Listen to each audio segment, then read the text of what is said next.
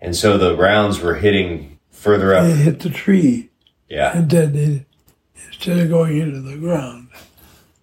So you're ra- it's raining shrapnel Yes, it down on your heads. And you, again, we were we were dug into foxholes. Yeah. It was, it was just hell. It's terrible. And a lot of guys were injured Oh. or lost. I think, and correct me if I'm wrong, we lost 58,000 men in the entire bulge. I'm Jeff Wells, and you're listening to Walk Among Heroes, a podcast dedicated to honoring the brave men and women who allow us to enjoy the greatest privilege in the world freedom. Each Tuesday, I'll sit down with an American military hero. We will listen to unedited, authentic stories in their own voices, in their own words. We will hear incredible military stories from some of the greatest heroes to ever walk the face of this earth. And who knows, we may learn a few of their secret life lessons along the way. Although none of us can begin to imagine what they've seen, heard, and experienced during our time together, I'll do my very best to take us all for a walk among heroes. Here we go. I'm Jeff Wells, and you're listening to Walk Among Heroes podcast, episode 38, with Lieutenant Colonel retired Harry Baker out of Milwaukee, Wisconsin. Great story as to how we came to meet Colonel Baker. Very dear friend of mine, uh, Mike Tarr, retired first sergeant from the U.S. Army, and then currently still in the Army, uh, Sergeant First Class Louie Schultz, uh, who resides in Wisconsin uh, reached out to uh, Coey Podraza, who is the uh, daughter of Colonel Harry Baker, and they asked if we could meet Colonel Baker, who we discovered online, and he's just just an amazing guy. And again, there aren't many officers uh, that are still with us from World War II, and Colonel Baker is 102 years old. Uh, still rela- resides in Milwaukee, Wisconsin. He's a native of Milwaukee, uh, Wisconsin, and he turned 102 in October of last year, so he will be 103 in October this year. Uh, just an amazing man. He was an artillery officer uh, with Battery C, the 300, 302nd Field Artillery Battalion, 76th Infantry Division. Uh, again, grew up in Milwaukee, Wisconsin. Uh, he graduated from Riverside High School in Milwaukee in 1939. Uh, September 1st, 1939, he began college at Michigan State University. Uh, he was in the ROTC program. Coincidentally, on September 1st, 1939, Adolf Hitler and the German military invaded Poland, which officially began uh, the start of what was to be the greatest conflict in, in human history, uh, World War II. Uh, in Michigan State throughout his time there. He participated in ROTC, and then in April 1943, uh, he was told that he was being inducted into the U.S. Army, in which case he was told to report to Detroit. And then from there, uh, he began a sequence of training at Camp McCoy, Wisconsin, which is now known as Fort McCoy. Uh, he went to Fort Sill, Oklahoma, uh, where he went through artillery school and was inducted into field artillery and also was commissioned as a second lieutenant, returned back to Camp McCoy, Wisconsin, where in November 1944 he deployed to Europe uh, to officially uh, uh, enter combat in World War II as a brand new second lieutenant.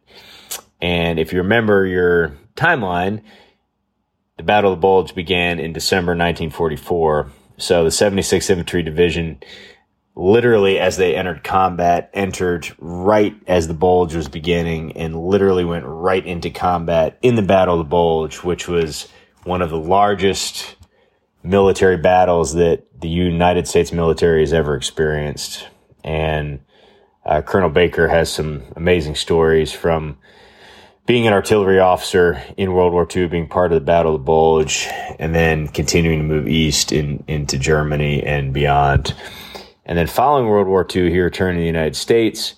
Uh, he entered a career into the U.S. Army Reserves, and he was promoted to the rank of lieutenant colonel, uh, which we still refer to him as today. And he's just an amazing man. This interview that we conducted with him uh, Mike Tarr was there and asked several questions. So you'll hear uh, Mike Tarr's voice and then also Louie Schultz. And the two of those guys just, uh, based on their enlisted experience, just ask some amazing questions and you'll hear some of those questions. And then what you won't hear is a couple days later after we first met Colonel Baker and we conducted this interview that you're going to hear.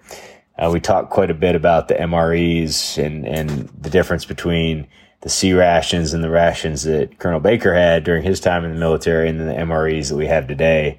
So a few days later after this interview, we returned to see Colonel Baker again and we surprised him. We brought him an MRE and we let him open the MRE and Mike Tarr explained to him how exactly to use the MRE and the heater. And he was just blown away by the technology in the rations that we have today, uh, not to mention everything else.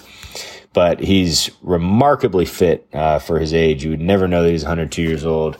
Uh, Coey Podraza, as I mentioned, uh, was absolutely amazing in setting up this meeting uh, with Colonel Baker. Uh, she's been so supportive of our charitable endeavors and, and all those things. And it's just been an absolute pleasure to get to know their entire family. And, you know, we can't wait to, to, to see them again soon. So, uh, as I'm recording this interview, it is Thursday, uh, May 24th. I'm sorry, May 25th. Uh, we're just preparing uh, to depart for Europe for our Normandy trip uh, for this year. And we're going to be going with Mr. Clanton uh, again, who went returned to Normandy last year for the first time, and we also took him back to Belgium. Uh, this year, we have the opportunity to return to Normandy and return to Europe with Mr. Clanton. Uh, and we're also going to interact while we're over there with several other veterans who were part of the D-Day invasion, who were part of the Battle of the Bulge, who participated in many different aspects of World War II. Uh, one other veteran that we're going to have with us, his name is Mr. James Kelly. Uh, he was actually a British World War II veteran who's part of the 1st Airborne Division of the Royal Ulster Rifles. Uh, and they landed also early in the morning of D-Day, June 6, 1944, on the eastern side of the invasion front, which is the British side, the flank. So like our airborne troops landed on the western flank, you know, the 82nd, 101st Airborne well, the first Airborne Division landed on the eastern flank, and he landed in Ranville in a glider, which is one of the craziest, most harrowing aspects of the airborne operations in World War II. And then you've heard of Pegasus Bridge and many of those famous missions. Well, he's going to be hanging out with us for the week uh, next week. And then we have the Band of Brothers actors that are going to be hanging out with us for the week. On June 2nd, we're going to do a panel interview with all of them. And we're going to bring all of that to you live as it happens.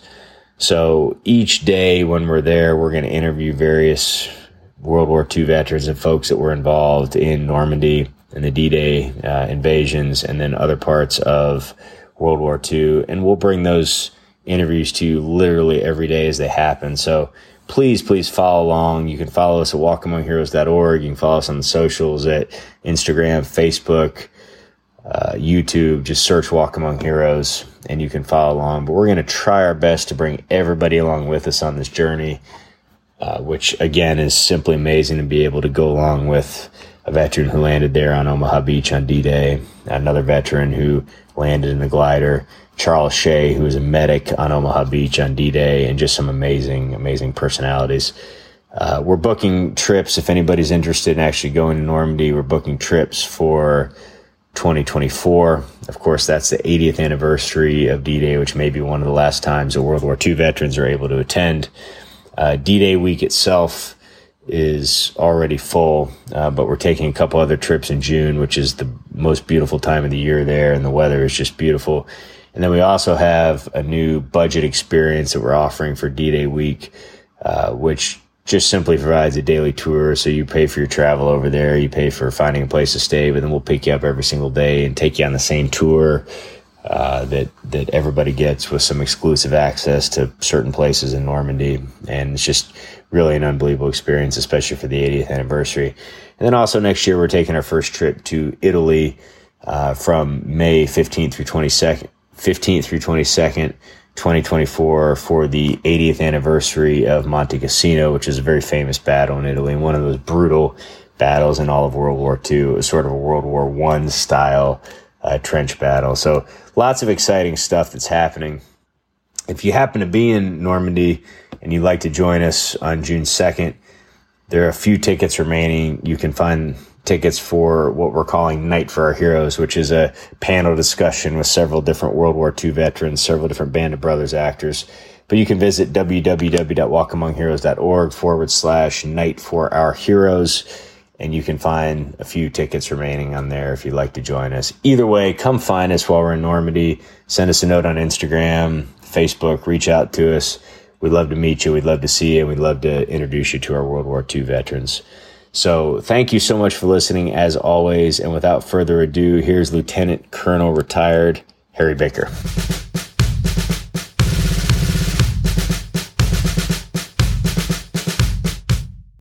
A little background about Mike and I. So Mike retired from the Army uh, after 27 years, 26. 26 years. We're doing what? I started out in artillery, and then I ended up in logistics. And where did you serve in artillery? Um, I was at Fort Sill, Korea, Fort Bragg, Germany. I, I was in all those places. Yep. And then um, then I switched over to the reserve side. I was an active guy on reserves. I was on Silver Spring here, um, Chicago, New York, Indiana, Texas. So yeah, they moved me around quite a bit. Sure did. 26 years, 14, 14 PCSs. And you, sir? I was in for eight years total, and I did ROTC as well. Uh, I grew up in Florida and went into the Army after graduating college as an officer, and I was a combat engineer. And I spent most of my time overseas. Uh, that was about the time that Iraq was was just happening, and so I spent uh, spent quite a bit of time in Iraq. Uh, spent time in Korea, and most of what we did in Iraq was more like infantry stuff because at the Yes, time, yeah. at the time, Kind of war it was.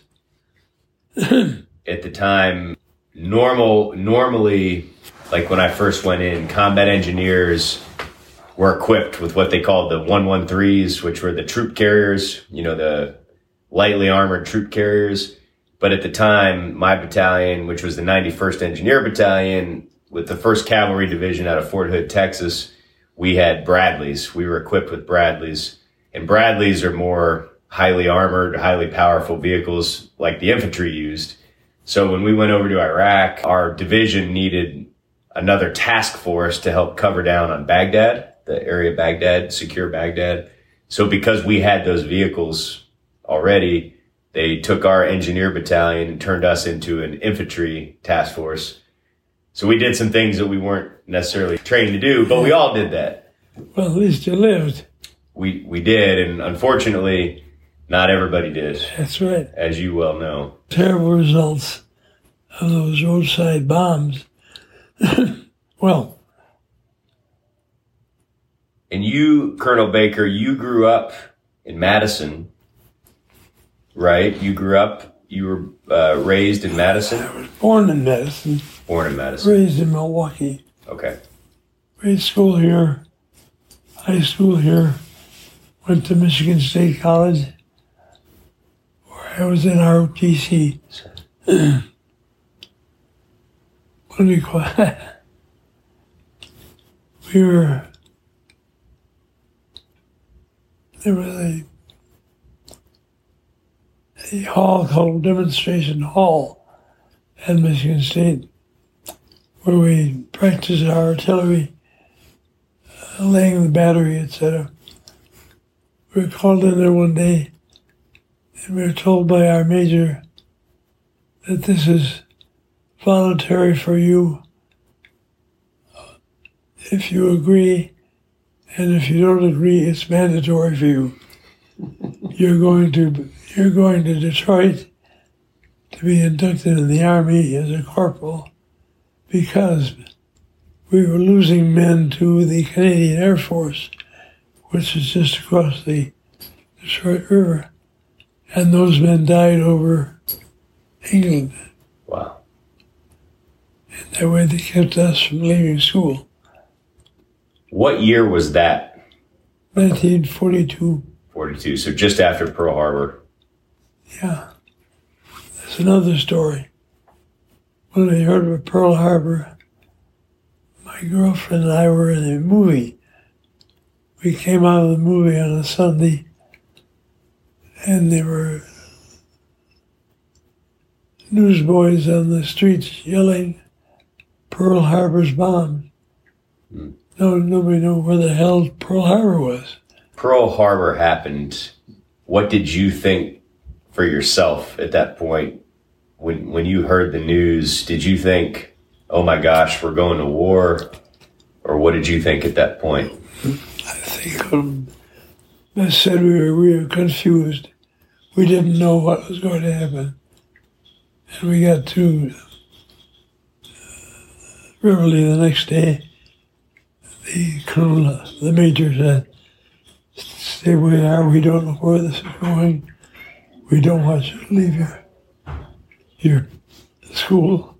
It took us so weeks to understand how serious this was. Yeah. I just think that there was a, there was alone was twelve hundred men.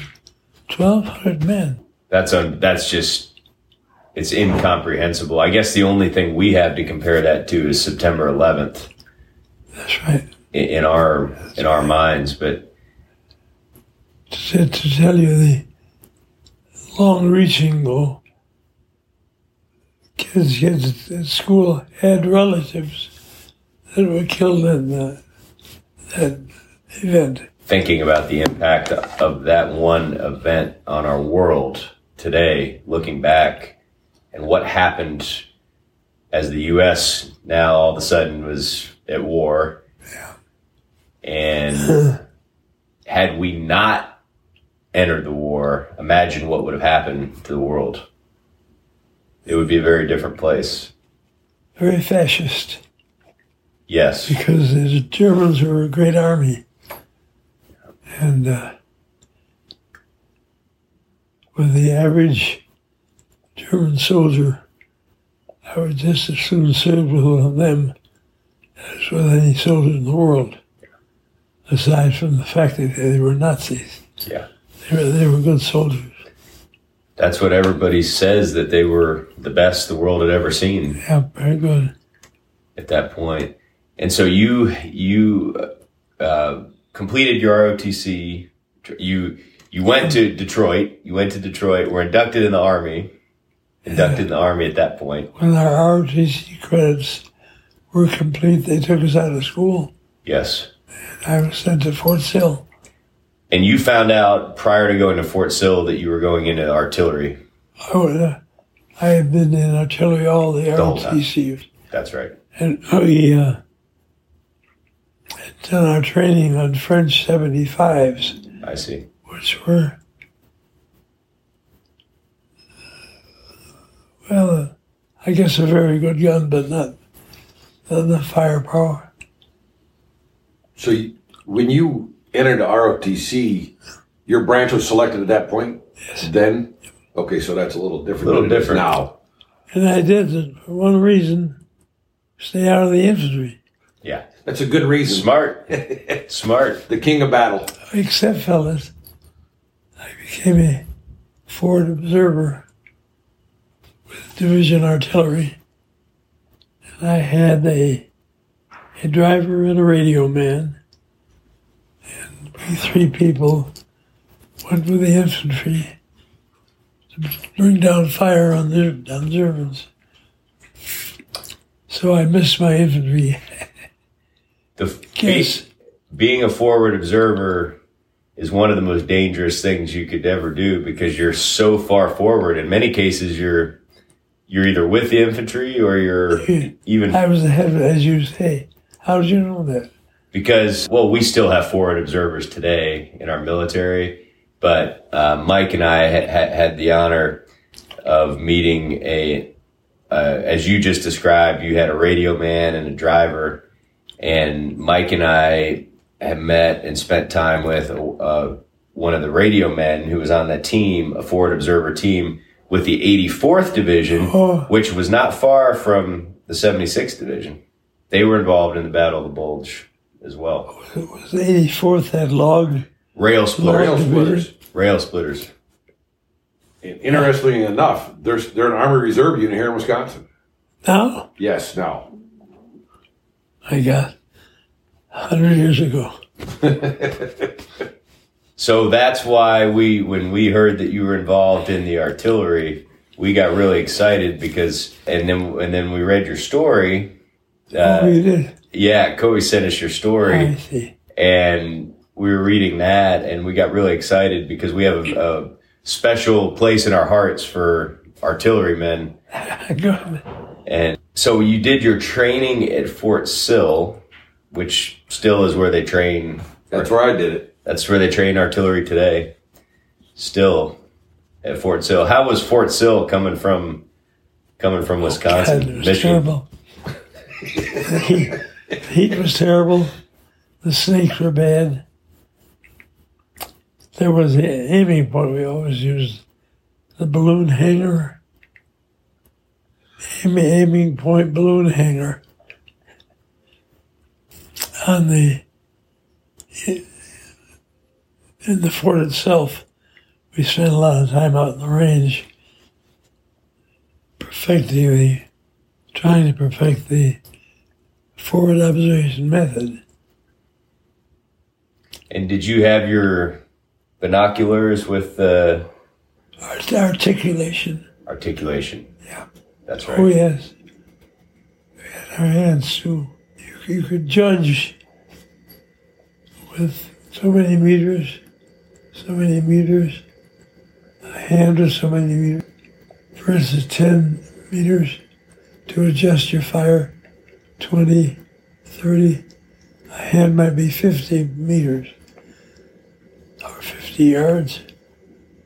When you report back to the guns, a 50 yard burst, you could judge pretty well with your hands. Hmm. And you practiced all that in training. Yes, we did. But not, we- we've defined it best in combat. Because there was, of course, an ammunition shortage. We, we were trained using 37 millimeter guns to save ammunition, I see. using the same methods, of course. And you were at Fort Sill. You were still, if I remember correctly, you were still at Fort Sill when when June 6, 1944, when D-Day Fort occurred. Or you were at Fort McCoy at that point. That's right. So you were at Fort Sill in 1942 and 1943, and then you went to Fort McCoy in 1943. Is that right? I was commissioned uh, December 11th of December 9th of 43. 43. Okay. And I had been still about six months. Okay. And then you went to Camp McCoy at the time. Camp McCoy. And that's where you were when June 6, 1944.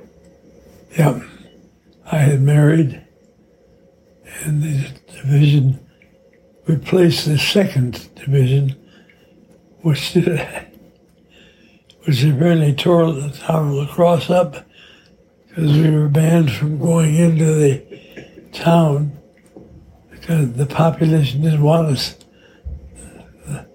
because the second division was so nasty. Was the university still in La Crosse then? Did they still have the university over there? I don't, I didn't know. Oh, because that's a college town. To this day, the soldiers that are at Fort McCoy, they still go to La Crosse to raise heck because there's a college town. Well, where are the soldiers going to go? Where the college people are, right? There used to be a good brewery there called, with a brewery and the college, being that near to McCoy. So you married Pat, Miss Pat, who is your sweetheart, your high school or childhood sweetheart? Childhood sweetheart. When did you first meet Pat? When did she enter your life? And I was in the eighth grade. Okay. Patty, her father came in, transferred in from DuPont to Milwaukee. And she was a new girl. And uh, the kids had a rough game of baseball after after school. You start in the outfield and work your way up to bat.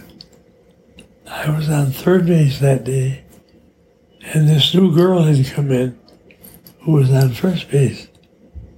And my sister at that point was playing shortstop. Okay. And I said to my sister, Look at that new girl. She's got the best looking legs I ever saw. And then my sister, damn her soul, she ran over there and told her. And that's how we met. Talk about a line, huh? What a great story. But really, you had to thank your sister for. Yeah. The top picture of Patty's legs. Oh, perfect. That's so wonderful. And how many years? How many years were you married? 77.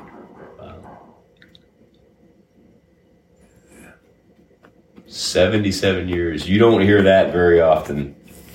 You don't ever, well, I've never. I've never.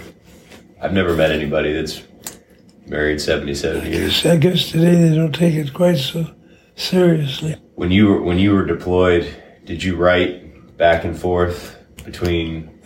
did you have time to write? We had a thing then called uh, APO, Army Post Office. Still have it. Still have it. They had a system of when we could write.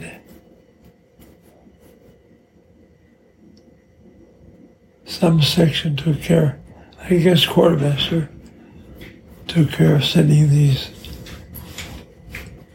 letters across. The trouble was, man, because of my being in all different places, I never got one letter that was in context with another. I see. So I wrote to her, I told her. She then numbered every one Ah, in the back. And when a mail call came, I could put, piece them together. so there was some alignment, yeah. Well, when you're when you're in combat like that, you may not get mail for a long time, and You do not get it. yeah, Nor food, nor clothing, frequently ammunition. Well, not much has changed in, in 70 years. When we were deployed to, to Kosovo in the early or the late 90s, it was much the same. Mail call would come when the food would come because they had us at a forward observation point. Were you in this prepared meal now? MREs? Yes. oh, we both ate our fair share of. I, I never saw one. I don't know how you felt about your rations back in the day, but we probably feel the same way about the Glad to get them. yeah. Where's Kosovo? That is in the Balkans, in Eastern Europe. In 99, when Milosevic was doing all the ethnic cleansing in Albania, Oh, baby. they sent us over. We deployed into Albania. I was artillery then. Um, and our job was to slow him down, and we did.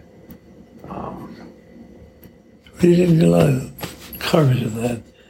Maybe it was the personal nature of it that the TV didn't give us much coverage. You realize that TV didn't start till 47. So you, Colonel Baker, you went to Camp McCoy. So you were at Camp McCoy.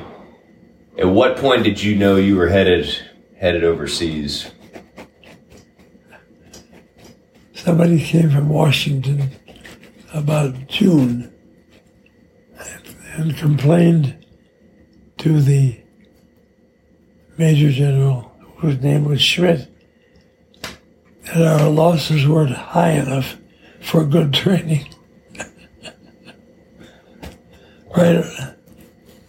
I don't know what his background was, we were told by then, by fall, we'd be probably overseas.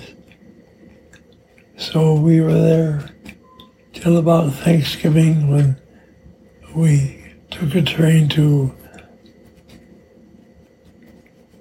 Massachusetts, Camp Camp Miles Standish. Okay. Ticket lined up to get on the boat at the Boston Navy Yard, which was I can't remember the date we departed. December of 43. But the thing I remember most, uh, fellas, they slipped out late at night, and when we woke up in the morning, we were on the ocean. I never saw my country leave. Hmm. And it's something that stayed to this day. You put that in your story too. Oh, did I? You did. You did. I don't. So you basically went on board, went to bed, sleep basically that evening, and then you woke up in the morning and That's exactly what happened. wow, open seas. I had nothing to do on that Sunday. So I went to a symphony orchestra in Boston Hall that afternoon, had dinner, went back to the boat. Then we headed south. We noticed that by the sun.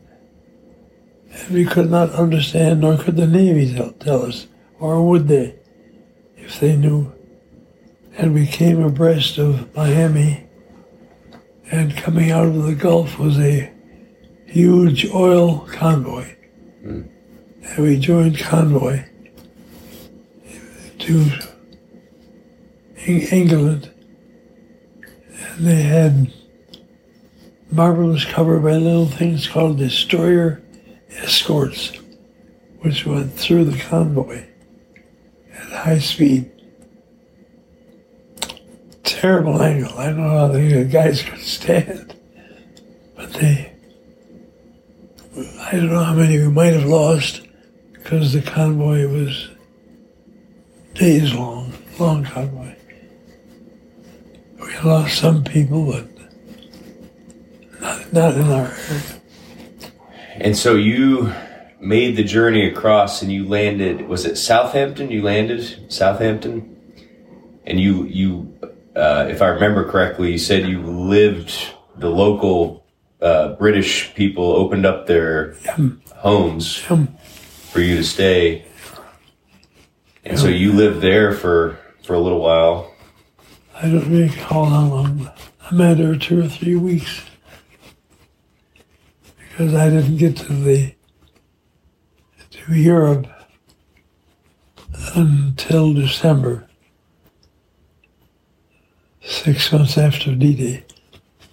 1944, Yeah. December 44, right about the time, and you landed at Le Havre, France, and that was just about the time that the Germans were attacking for the Battle of the Bulge. About They that time. the Bulge on the 16th of October of December, 40.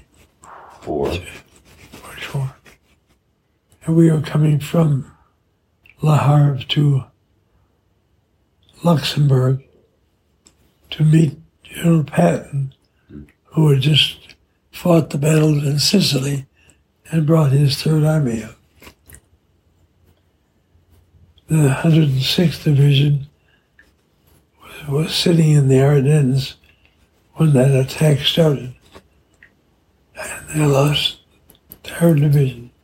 Well, they had a 12 mile front, huge front they were trying to secure, and the Germans just, And they knew they knew it was the Green Division, yeah. and we had no time to set our wire out between headquarters.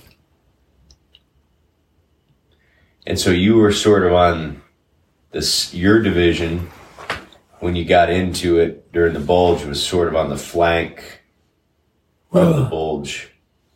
we were really in the uh, assignment to reduce this bulge of 75 miles. Yeah. We had to reduce that bulge. But the incredible thing is, the Ardennes was such a wooded area, nobody would attack through there. So the Americans thought. So they paid no attention to the Ardennes. But it didn't take much for that tank and heavy crawler equipment to knock these trees down. There were only three or four major roads in the whole state. And so your initial mission when you arrived was to fire, Contain them, contain the bulge, contain the Germans. contain the Germans. They were trying to get to the Meuse River and thence to Antwerp. Right.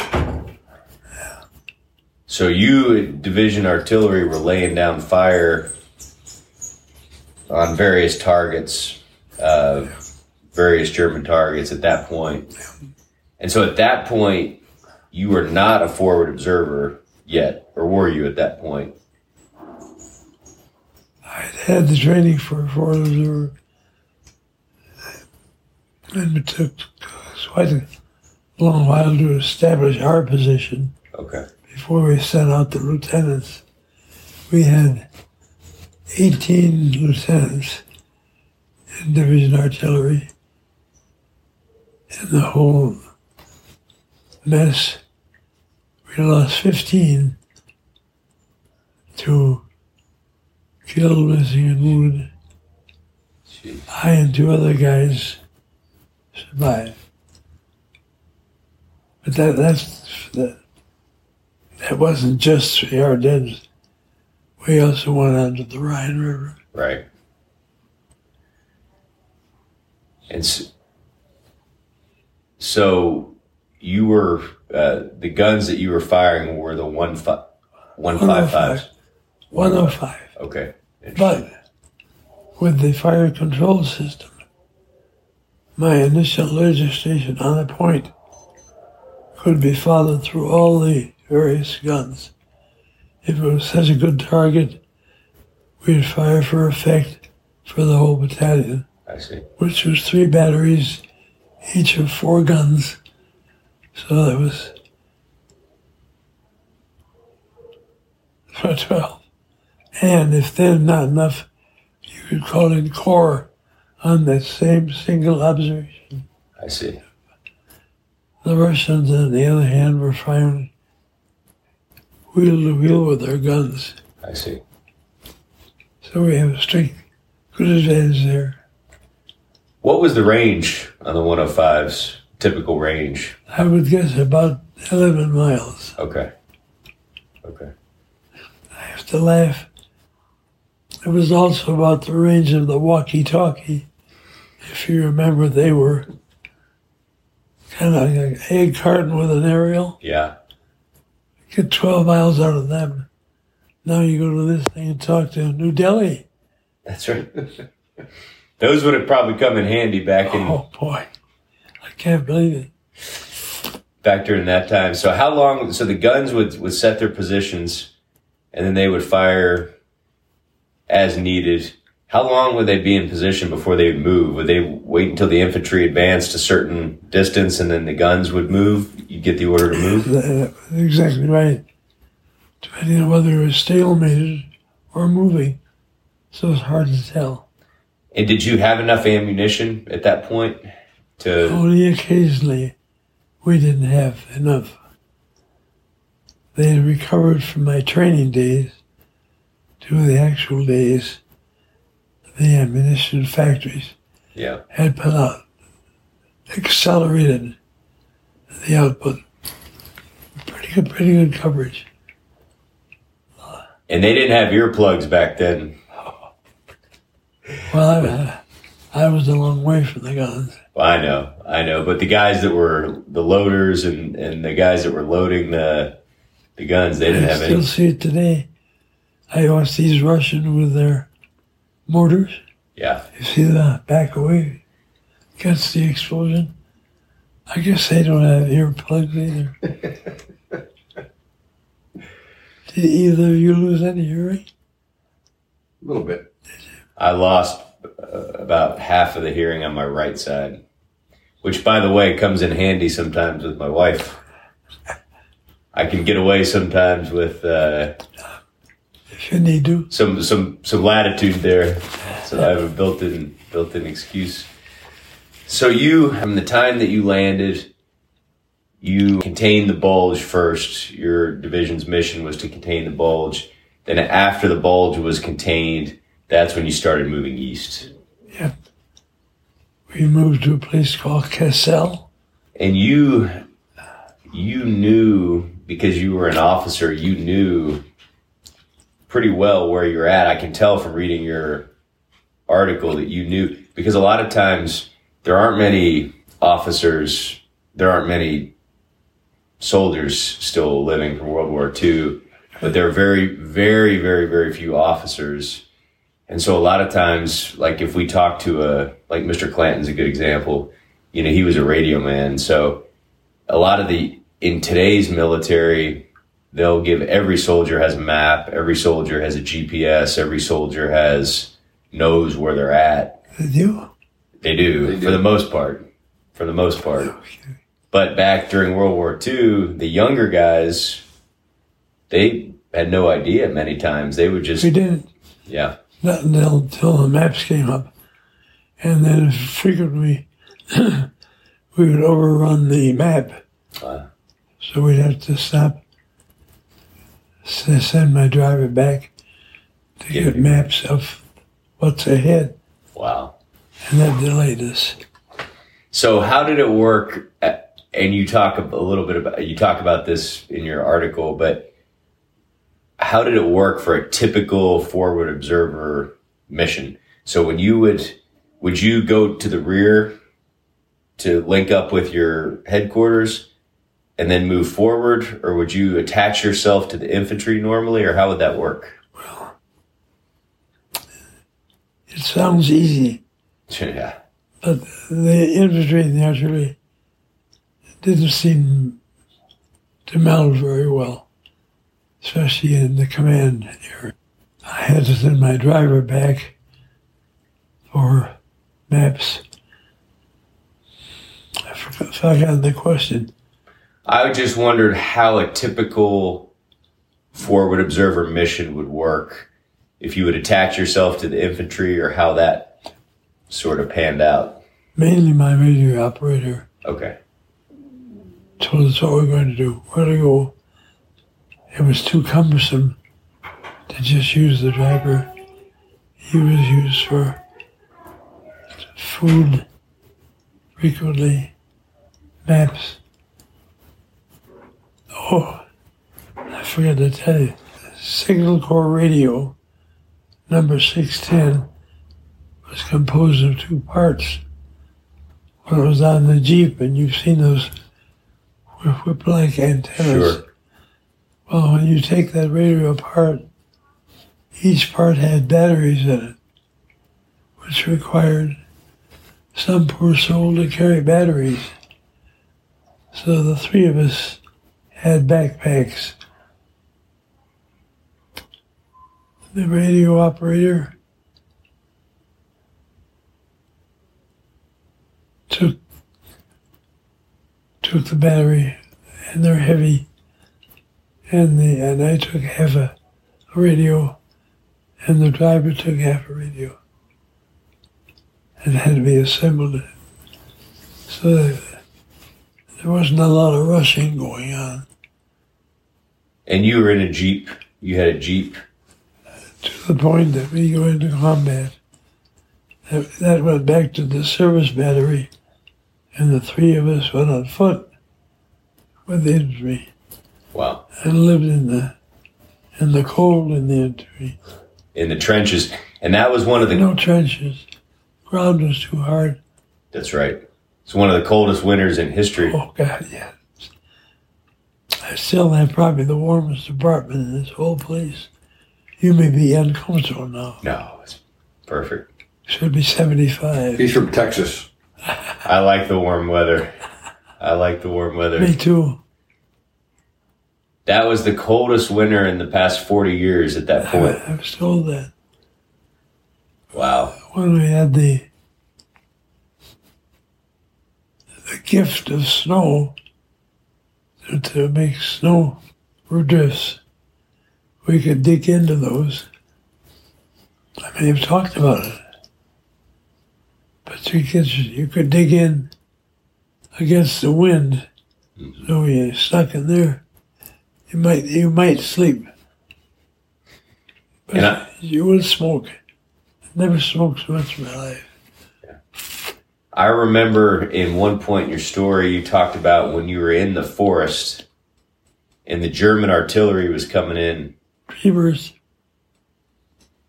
Talk about how scary that must have been. That frightening, awful, and beyond your control. And so the rounds were hitting further They up. hit the tree Yeah. and detonated instead of going into the ground. So you're ra- it's raining shrapnel Yes, down on your heads. And you again, we were we were dug into foxholes. Yeah. It was, it was just hell. It was terrible. And a lot of guys were injured Oh. or lost. I think, and correct me if I'm wrong, we lost 58,000 men in the entire bulge. In that 10 minute period or whatever that those Germans were hitting you with artillery, tons of casualties just in that short time. Wow. And uh, did, did I talk about trench foot? A little bit you did. You said a lot of guys were, Terrible. Those combat boots were, were almost like sponges. They seemed to absorb moisture, and your feet would freeze, and the gangrene set in because there was no circulation. what kind of, what kind of warm weather gear did the U.S. issue? They, they missed it. The headquarters, you must realize that, uh, that our people thought Germany had been defeated then. Yeah. Before the Belgians ever thought of. It It was ignored because it was too wooded for anybody to attack. The war in Japan had developed, and our headquarters prepared for the Japanese War, so they cut off our winter clothing. Hmm. So we, I had an Eisenhower jacket on. hmm I didn't have a long coat. There weren't many of them. We didn't have footwear. We were not prepared for winter there. Yeah. So as you moved east, at what at what point did you start picking up speed and moving more often uh, after the bulge, after the Battle of the Bulge? Yes, we moved to a place called Cassel, Okay. Cassel, which is northwest. Why, I don't know. How long did it take you to get to the Rhine River? Approximately. That's a tough one, I can't remember. We had to fight through small villages. So another, another two months maybe. And were you there when, when General Patton peed in the? I was the- I heard about it, but I didn't see it. He was on the pontoon bridge. that would have been something to. Oh, that was that, that was a a good morale builder, Oh yeah. Oh yeah. and he was dramatic. He was a good officer. Did you like him? I know some people liked him. Some people. I liked. Yes, I did like him. He was he was too vigorous at times, but that was the way he was built. And boy, he sure had Russia's number. He called.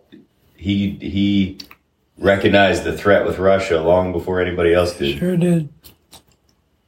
That guy was meant to to be a general. Did you have the opportunity to meet him at all, or I can't say I met him.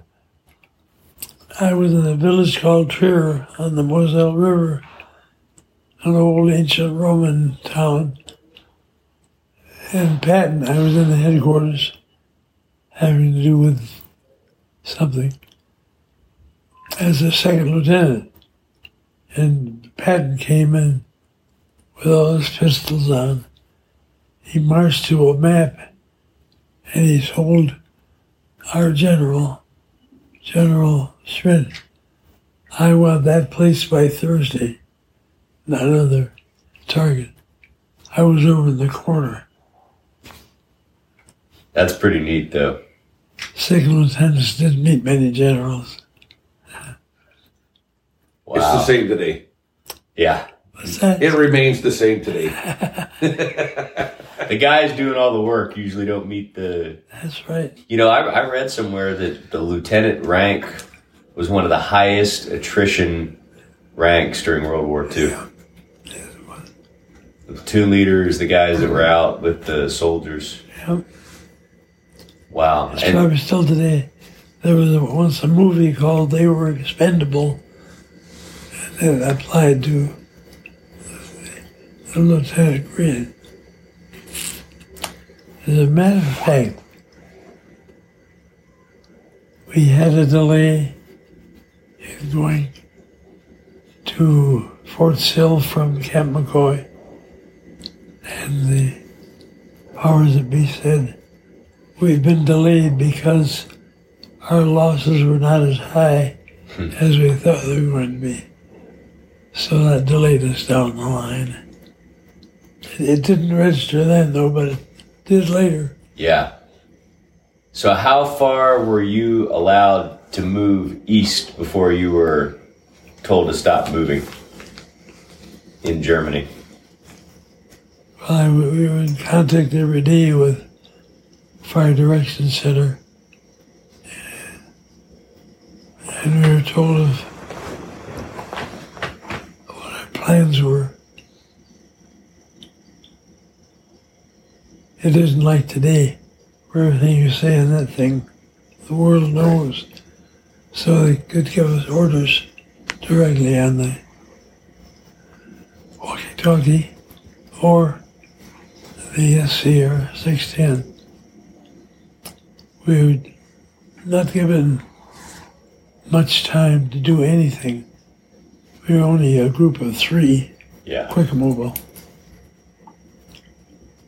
I know the day before, maybe, or the night before, in the morning. You, your,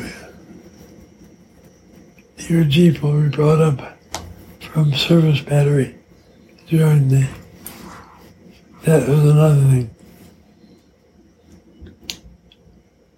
The officer always sat on the right, driver back, coming to these towns with church steeples. Lots of German snipers took over those higher points, and that was the number one target. Hmm. Was it? We lost. Then the Germans are stretching wire. Terrible. Booby, booby traps. No, wire so that as you drove through, Oh, so it hit, hit you. catch you. Wow, clothesline you. And they had one called a bouncing Betty, Uh huh. which came about to your waist and exploded through your midsection. Jeez. When you were when you were moving into these German towns, did some of the towns surrender, or did they all try to fight, or was it mixed? Most people stayed inside, and many Germans won't admit it, but they didn't like Hitler either. Yeah. Did were they friendly to the Americans? Many were, Okay. many were not. We always know who the mayor was. The mayor always had, always had the biggest manure dump. He had the most cattle and I've never heard that before. Biggest manure dove. did they uh, did they give you food and alcohol and things like that? These towns, or did they no, but we used to go to a home and bang the door and demand eggs. And sometimes we were pretty successful. and my driver, was from Texas, billed somebody. He was kind of a cook. And we had a Forward Observer's kit with a little Mexican can. And he could make fried eggs. God, that was wonderful. Much better than the rations, I would imagine. Well, we were, we were glad to get the rations because many nights the hot stuff didn't come up. As a matter of fact, we used to tie a can of a C ration.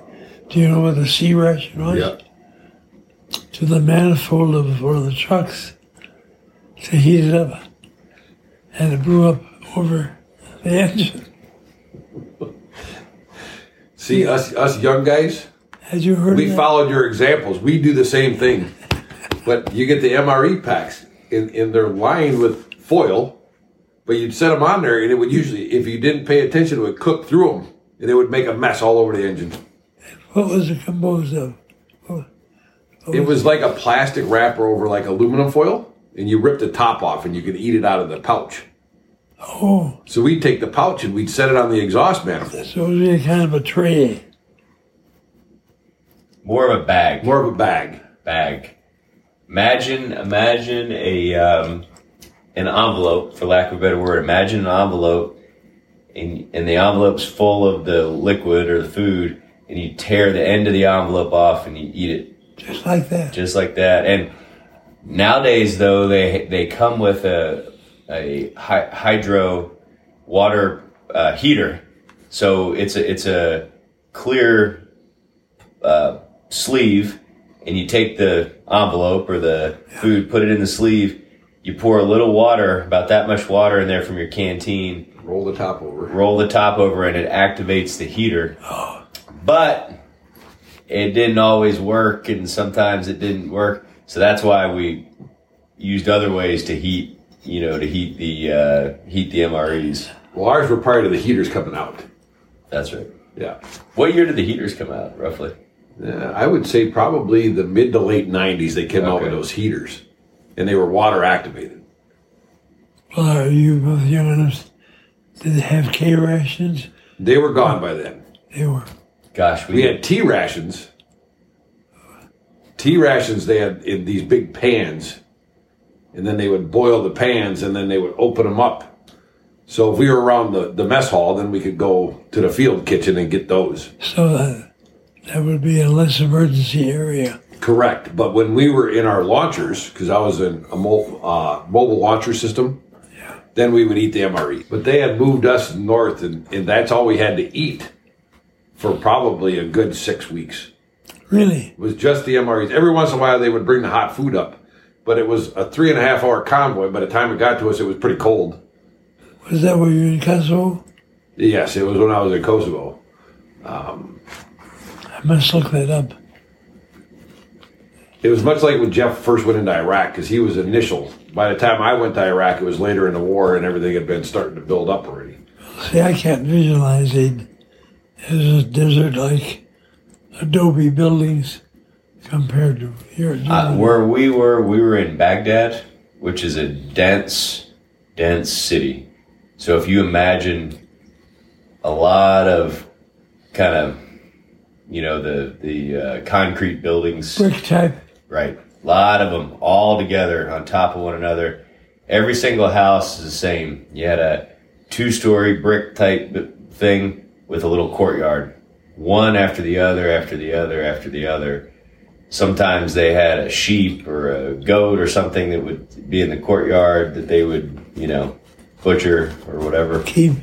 keep maybe a dog sometimes, a lot of stray dog very trashy place you know a lot of sewage What the hell to live like that? raw sewage and and uh, things like that so did you make it as far as the elbe river uh, on the on the advance did you ever make it to the elbe No, I wasn't on the Elbe. okay But the lieutenant in the DIVARTY did. and uh, forgotten his name.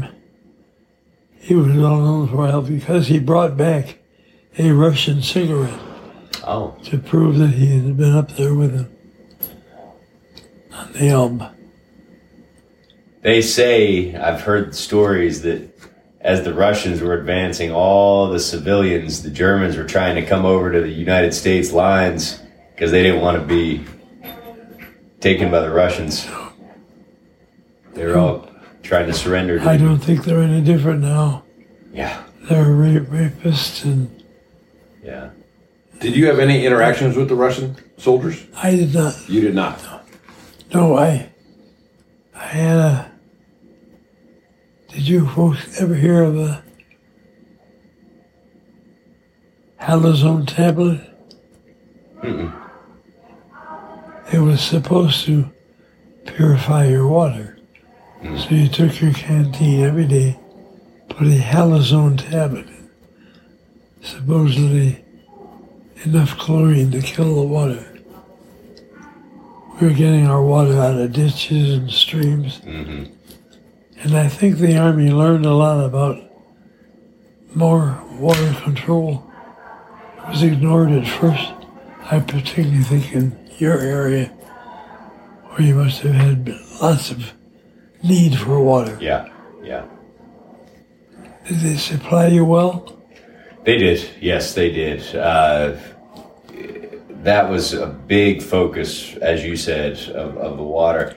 Frankly, I don't know where it came from. They had these things they Bottling called plants. yeah, they had these things called water buffaloes uh, that, that that were big tanks on wheels, and they would fill them up, and it would say would? it would say the quartermaster. It would say either potable or non-potable. Potable, of course, you could drink. Non-potable, you couldn't.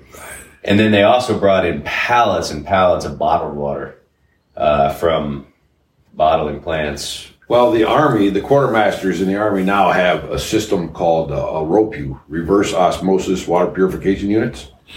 And they can literally suck water out of a sewer treatment plant and it'll come out crystal clear. I mean, damn. Yeah.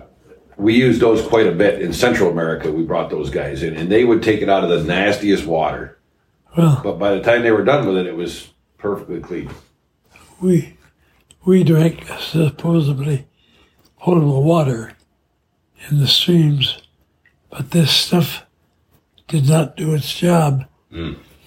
At that time, I don't think they knew of viruses; they knew bacteria mm-hmm. to kill with chlorine. Mm-hmm. So I ended up in the hospital with uh, yellow jaundice from the water. Well, that's where you, I, I read that in your story. So that's how you ended up with it, the water. The water caused it. Where were you? Where were you in Germany's surrenders? Finally, I was in Verdun. okay. I had been sent back with uh, hepatitis or jaundice into a tough life. Beds, sheets, food, nurses. Sounds like pretty good duty to I me. couldn't believe it. To this day, these kids had uh, second lieutenant bars on their uniforms. So I called them my golden girls. They just did everything you can imagine coming out of this mess. So we were. I was in Verdun in the officer ward, and when it, the news came, more guns that people had in their homes hidden away were being shot up into the air. Celebrate. Yeah, Wow. I think it was May 7th, but I'm not sure. And what did you? How did you feel at that point? Couldn't believe it. I couldn't believe when I got to the hospital. Because I'm not a small target, and I wasn't hit.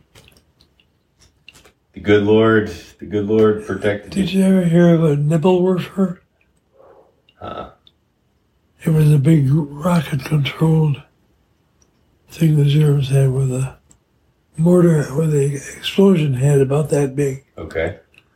And I got hit one day in the combat boot, right in the ankle. But it has been spinning us, so it just bruised me terribly.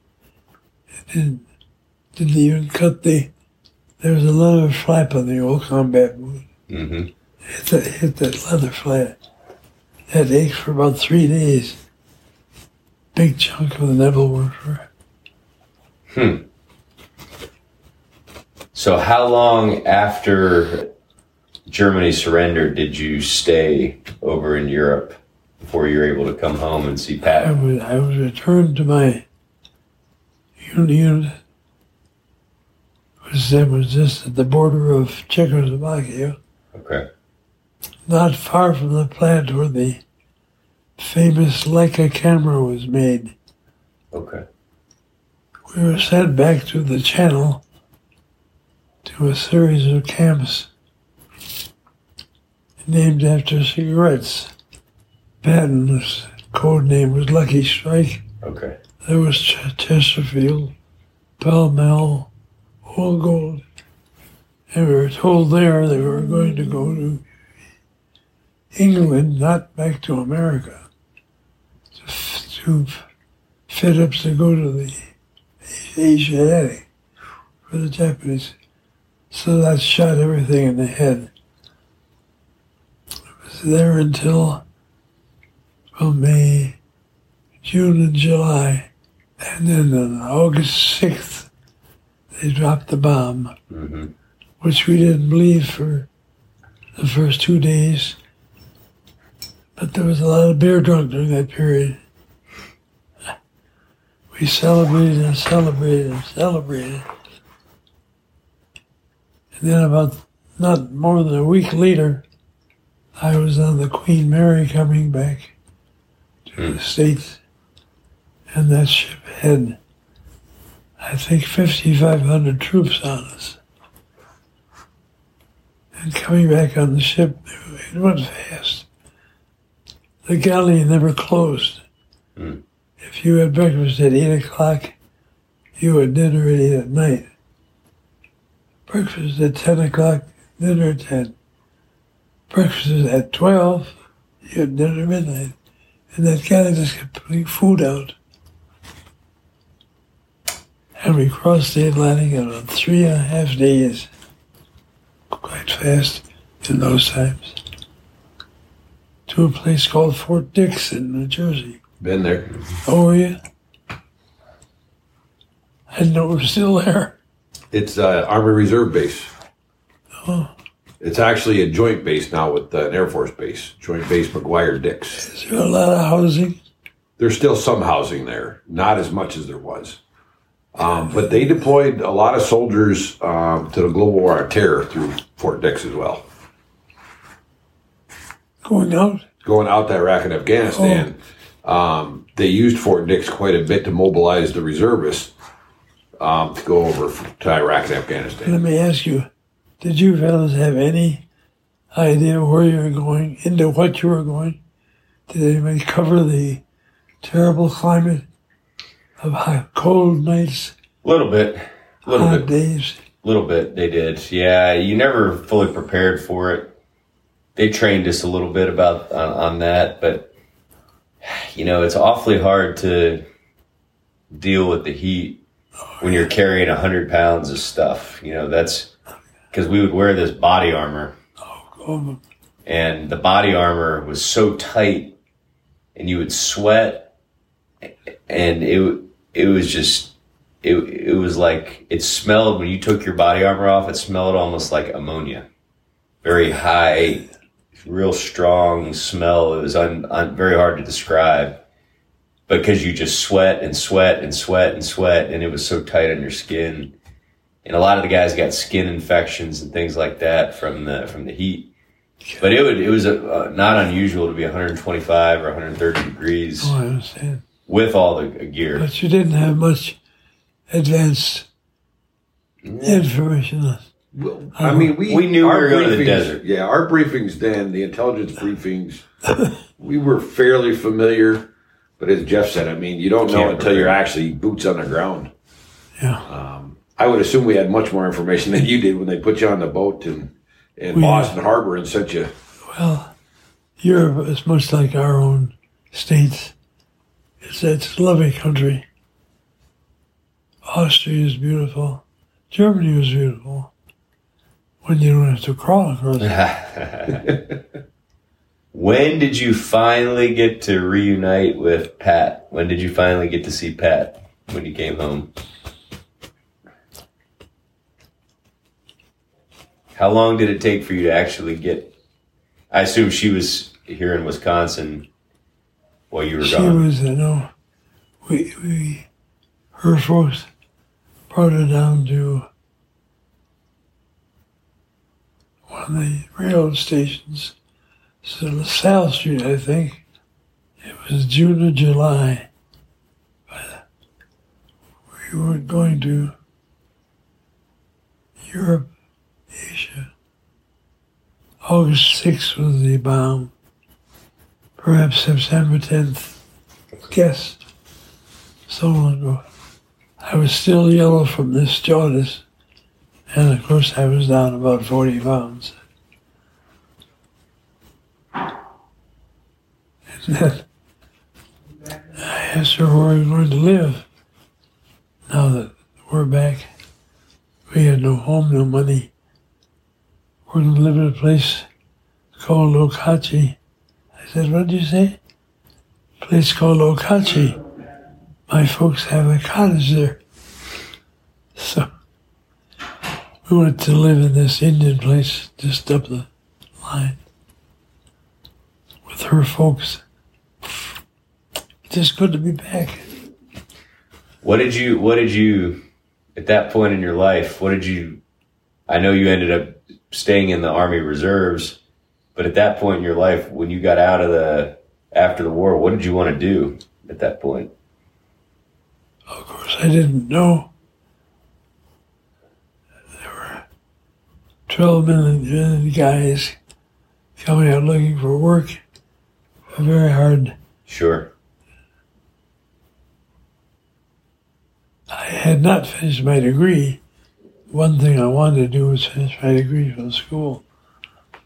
So I went to work in Oak, Waukesha with an outfit called AVCO on an engine lathe, which I'd never done in my life.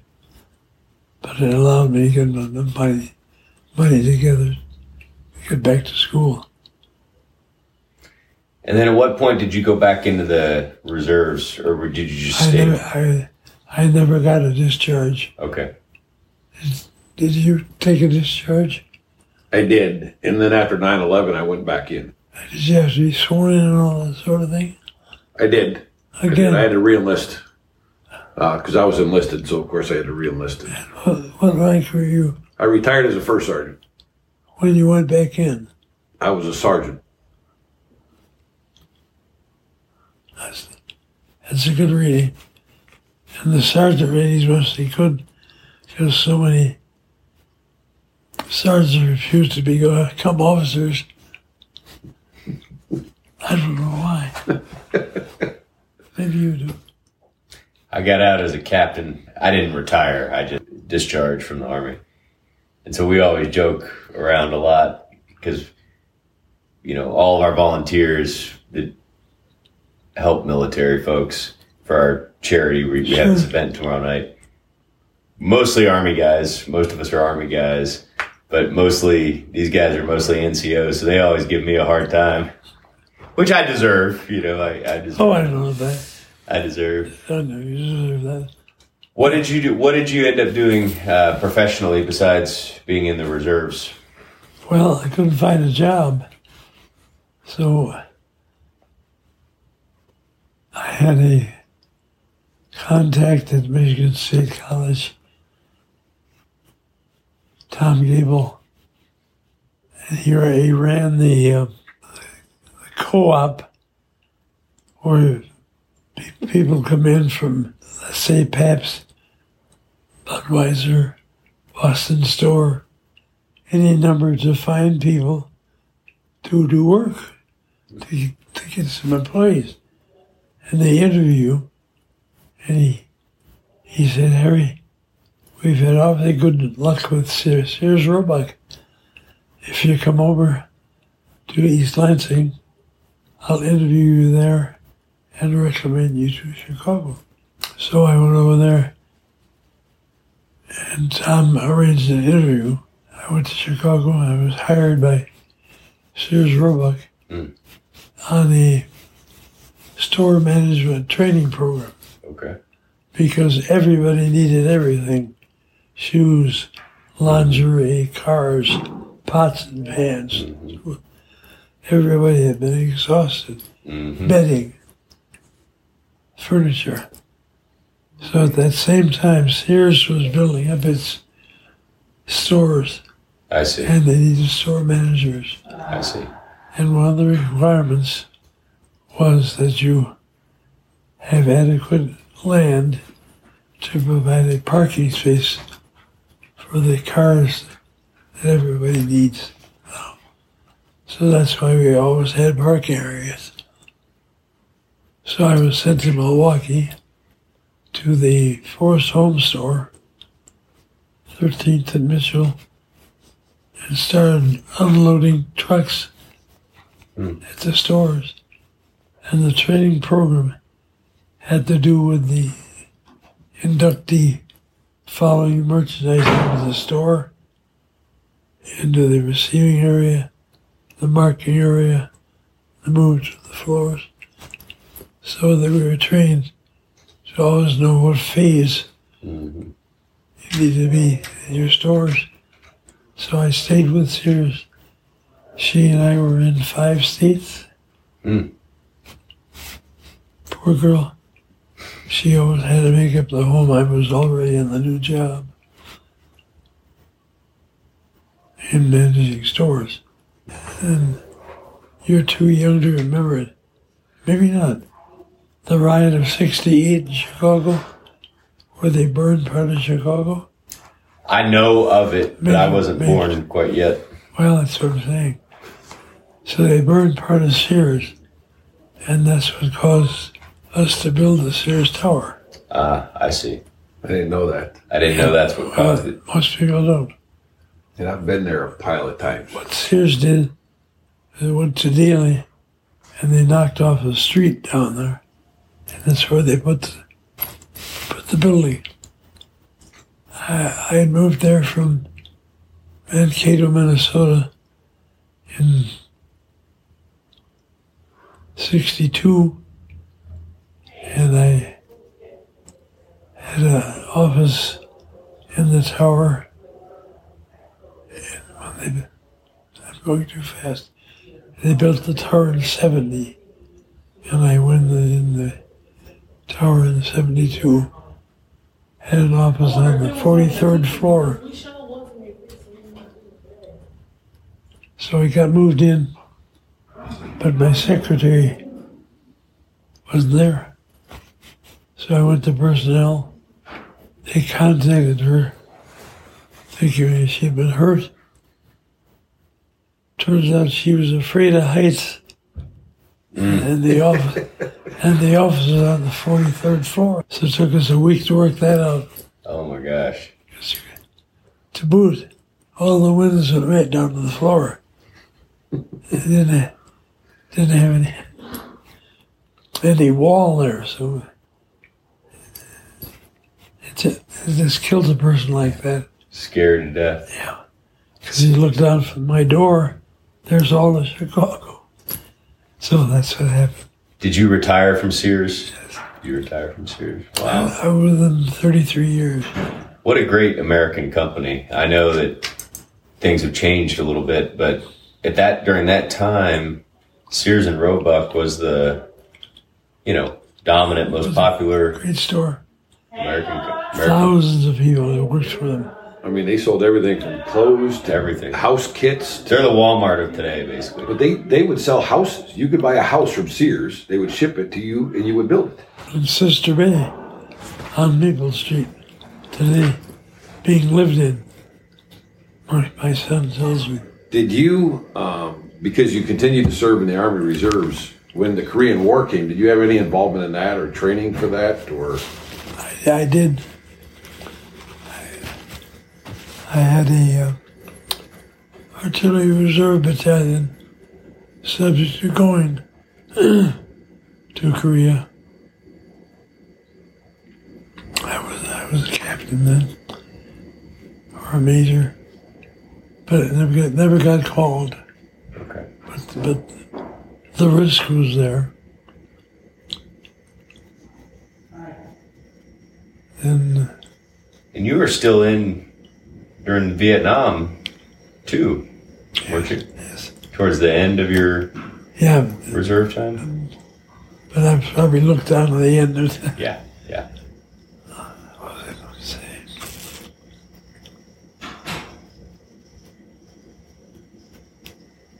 I jumped ahead. You were talking about the Korean War. Like a flash of light went through. Your memory's better than mine. Yeah, it's your memory. You got a couple years on Wonderful, me, so wonderful. I was going to ask you to, uh, Colonel Baker, and I just something I like to ask everybody, but you know, you grew up during the Great Depression, right? When you were a child, you saw all of that. You fought in World War II, which changed the direction of our world. You know, you've seen so many different things that our nation has been through. What advice would you give younger Oh gosh. I know you, but what what advice would you give to a kid who's 15 years old today, or who's just growing up today, and they have their whole life ahead of them? What would you tell them after you've been through so much?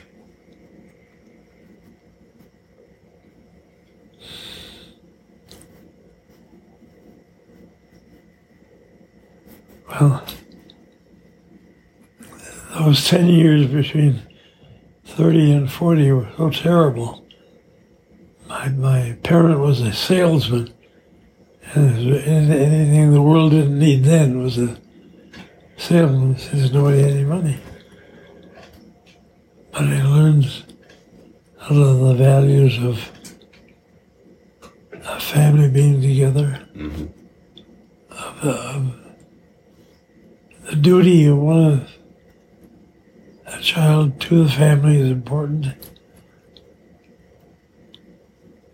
I became a Boy Scout when I was 12, and I enjoyed the being together with people. It probably says, set up the enjoyment I, enjoyment I had with ROTC and the Army. But I think so it doesn't, doesn't sound too strange. We had a duty to my family to do my best to assist them. And the requirement for honor among myself and my children, my brother and sister, to the home. Mm-hmm. And duty and honor sounds corny. I think it formed a good basis for my doing being a good soldier to my superiors, to my company. I joined the Masonic Order years ago to any group I was with both be an honorable guy. Fit that into your words if you can, because it sounds kind of corny. Yeah, but if everybody lived by that today, if children grew up with the duty and honor and respect for their family, Right. our world would be very different right now. Absolutely, absolutely. You know, Our jails would be full of right? I really don't think you could give anybody better advice than that because if everybody followed that in everything they did, if they were had a duty and honor to their company, duty and honor to their family, duty and honor to the, our country, think about where we would be. But today, everybody, you know, it's widespread. that's right. It's widespread. Steal a car and go. Were, were you both ROTC men? I'm enlisted, so I went right in three days after high school. Were you ROTC? I was ROTC. Where? University of Florida. I grew up in Florida. What town is that? Gainesville, Florida. Gainesville, Florida. Never been there. It's the Gators. Don't confuse with the Seminoles. It's the Gators. No. I grew up in uh, Sarasota, Florida. Sarasota. Went to school in Gainesville. The day after I graduated, walked across the street. Uh, I'm sorry. An hour after I graduated, I walked across the street, took the oath, commissioned in the Army, and then I was off to Fort Leonard Wood to get my engineer training. And you had had four years of ROTC? Yes, four years of ROTC. Like, like It's in the military today. The only way you can be an officer, there's three ways. You go to the academy, you do ROTC, or you go through OCS, Officer Candidate School. But either way, you have to have your college degree. You have to. Of course, unless you're battlefield promoted, or, which my dad was, by the way. I didn't mention, but my grandfather served in World War II with the 34th Division, and they were in North Africa, Sicily, and then eventually Europe. Early on, early on. And then my dad served as a Marine in the Korean War and the Vietnam War. So he had a, he received a battle. I don't know if I told you this, but he received a battlefield commission in Vietnam. So he was actually, but when he retired, I think at that point he was like a captain, but he was given the choice to retire as a captain or an E8, and an E8 paid better. So he chose E8. Which is odd because now it's there's a huge discrepancy. Yeah. yeah. Maybe he was first lieutenant. I don't remember, Yeah. but anyway, E8 paid better, so he chose to retire as a as an E8. So he retired as a first sergeant as well. But uh, he received two Purple Hearts. He was wounded a couple times in Vietnam. He was involved in the Battle of San, which was a big, big deal up up in the airfield there, and the We took a outing, didn't we? yeah, for about six months. And um, he was involved in that and some other stuff. But he had two two tours in Vietnam. So, but he never talked about it, and my grandpa didn't talk much about it, which is a big reason why Mike and I try to meet anybody we can, like you, that has been through so much. Because, like I said earlier, if we don't understand or try to understand a little bit about what you went through, it'll be lost forever. Did you learn anything? I learned a lot. I learned a lot. I learned I learned from you that anytime you're offered food, you want to take it because you never know when the next meal is going to come. Anytime you have a chance to sleep, you want to sleep because you don't know when the next. This is very basic.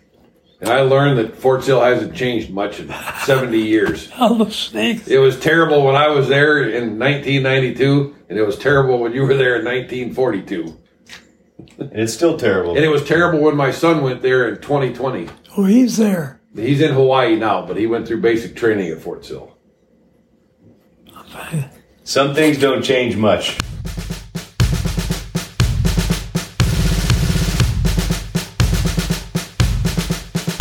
And that concludes our interview with Lieutenant Colonel retired Harry Baker of the 76th Infantry Division, 302nd Field Artillery Battalion, Battery C.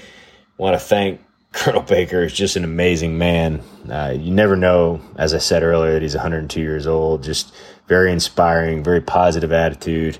Just a real joy to to be around, and we can't wait to see him again when we return to Milwaukee in December of this year. So thank you, Colonel Baker, for sharing your amazing story with us. Thanks for all the laughs and, and you're just we're just so appreciative of all that you do. Thanks for Coe for helping us set that up.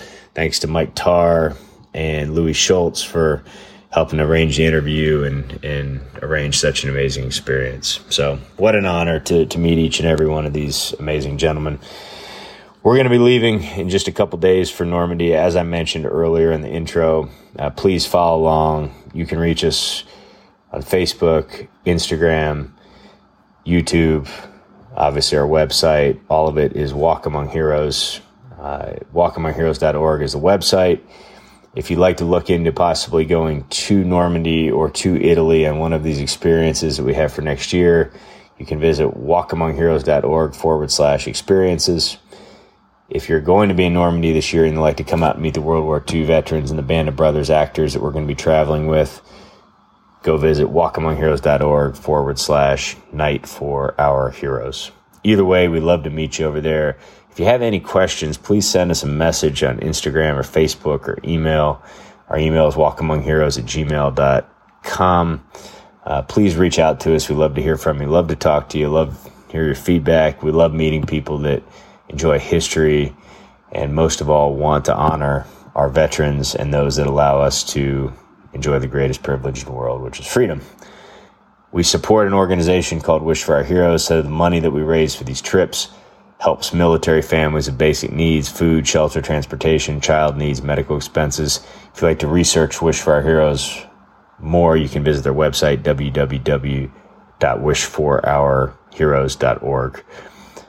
Most of all, we want to thank all of those who protect all of us every single day. We want to thank our police, our firefighters, our school teachers, all those folks who are on the front lines who allow our future leaders to develop and flourish and position all of us to to um, have a very bright future.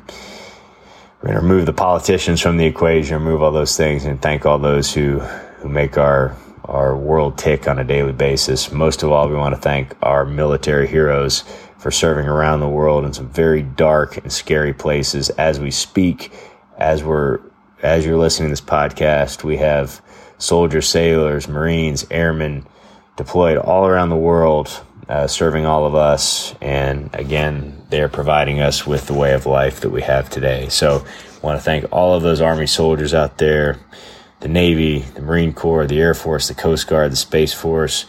Thank you so much for putting your lives on the line to protect all of us and to preserve what I consider to be the most important privilege in the world, and that's freedom.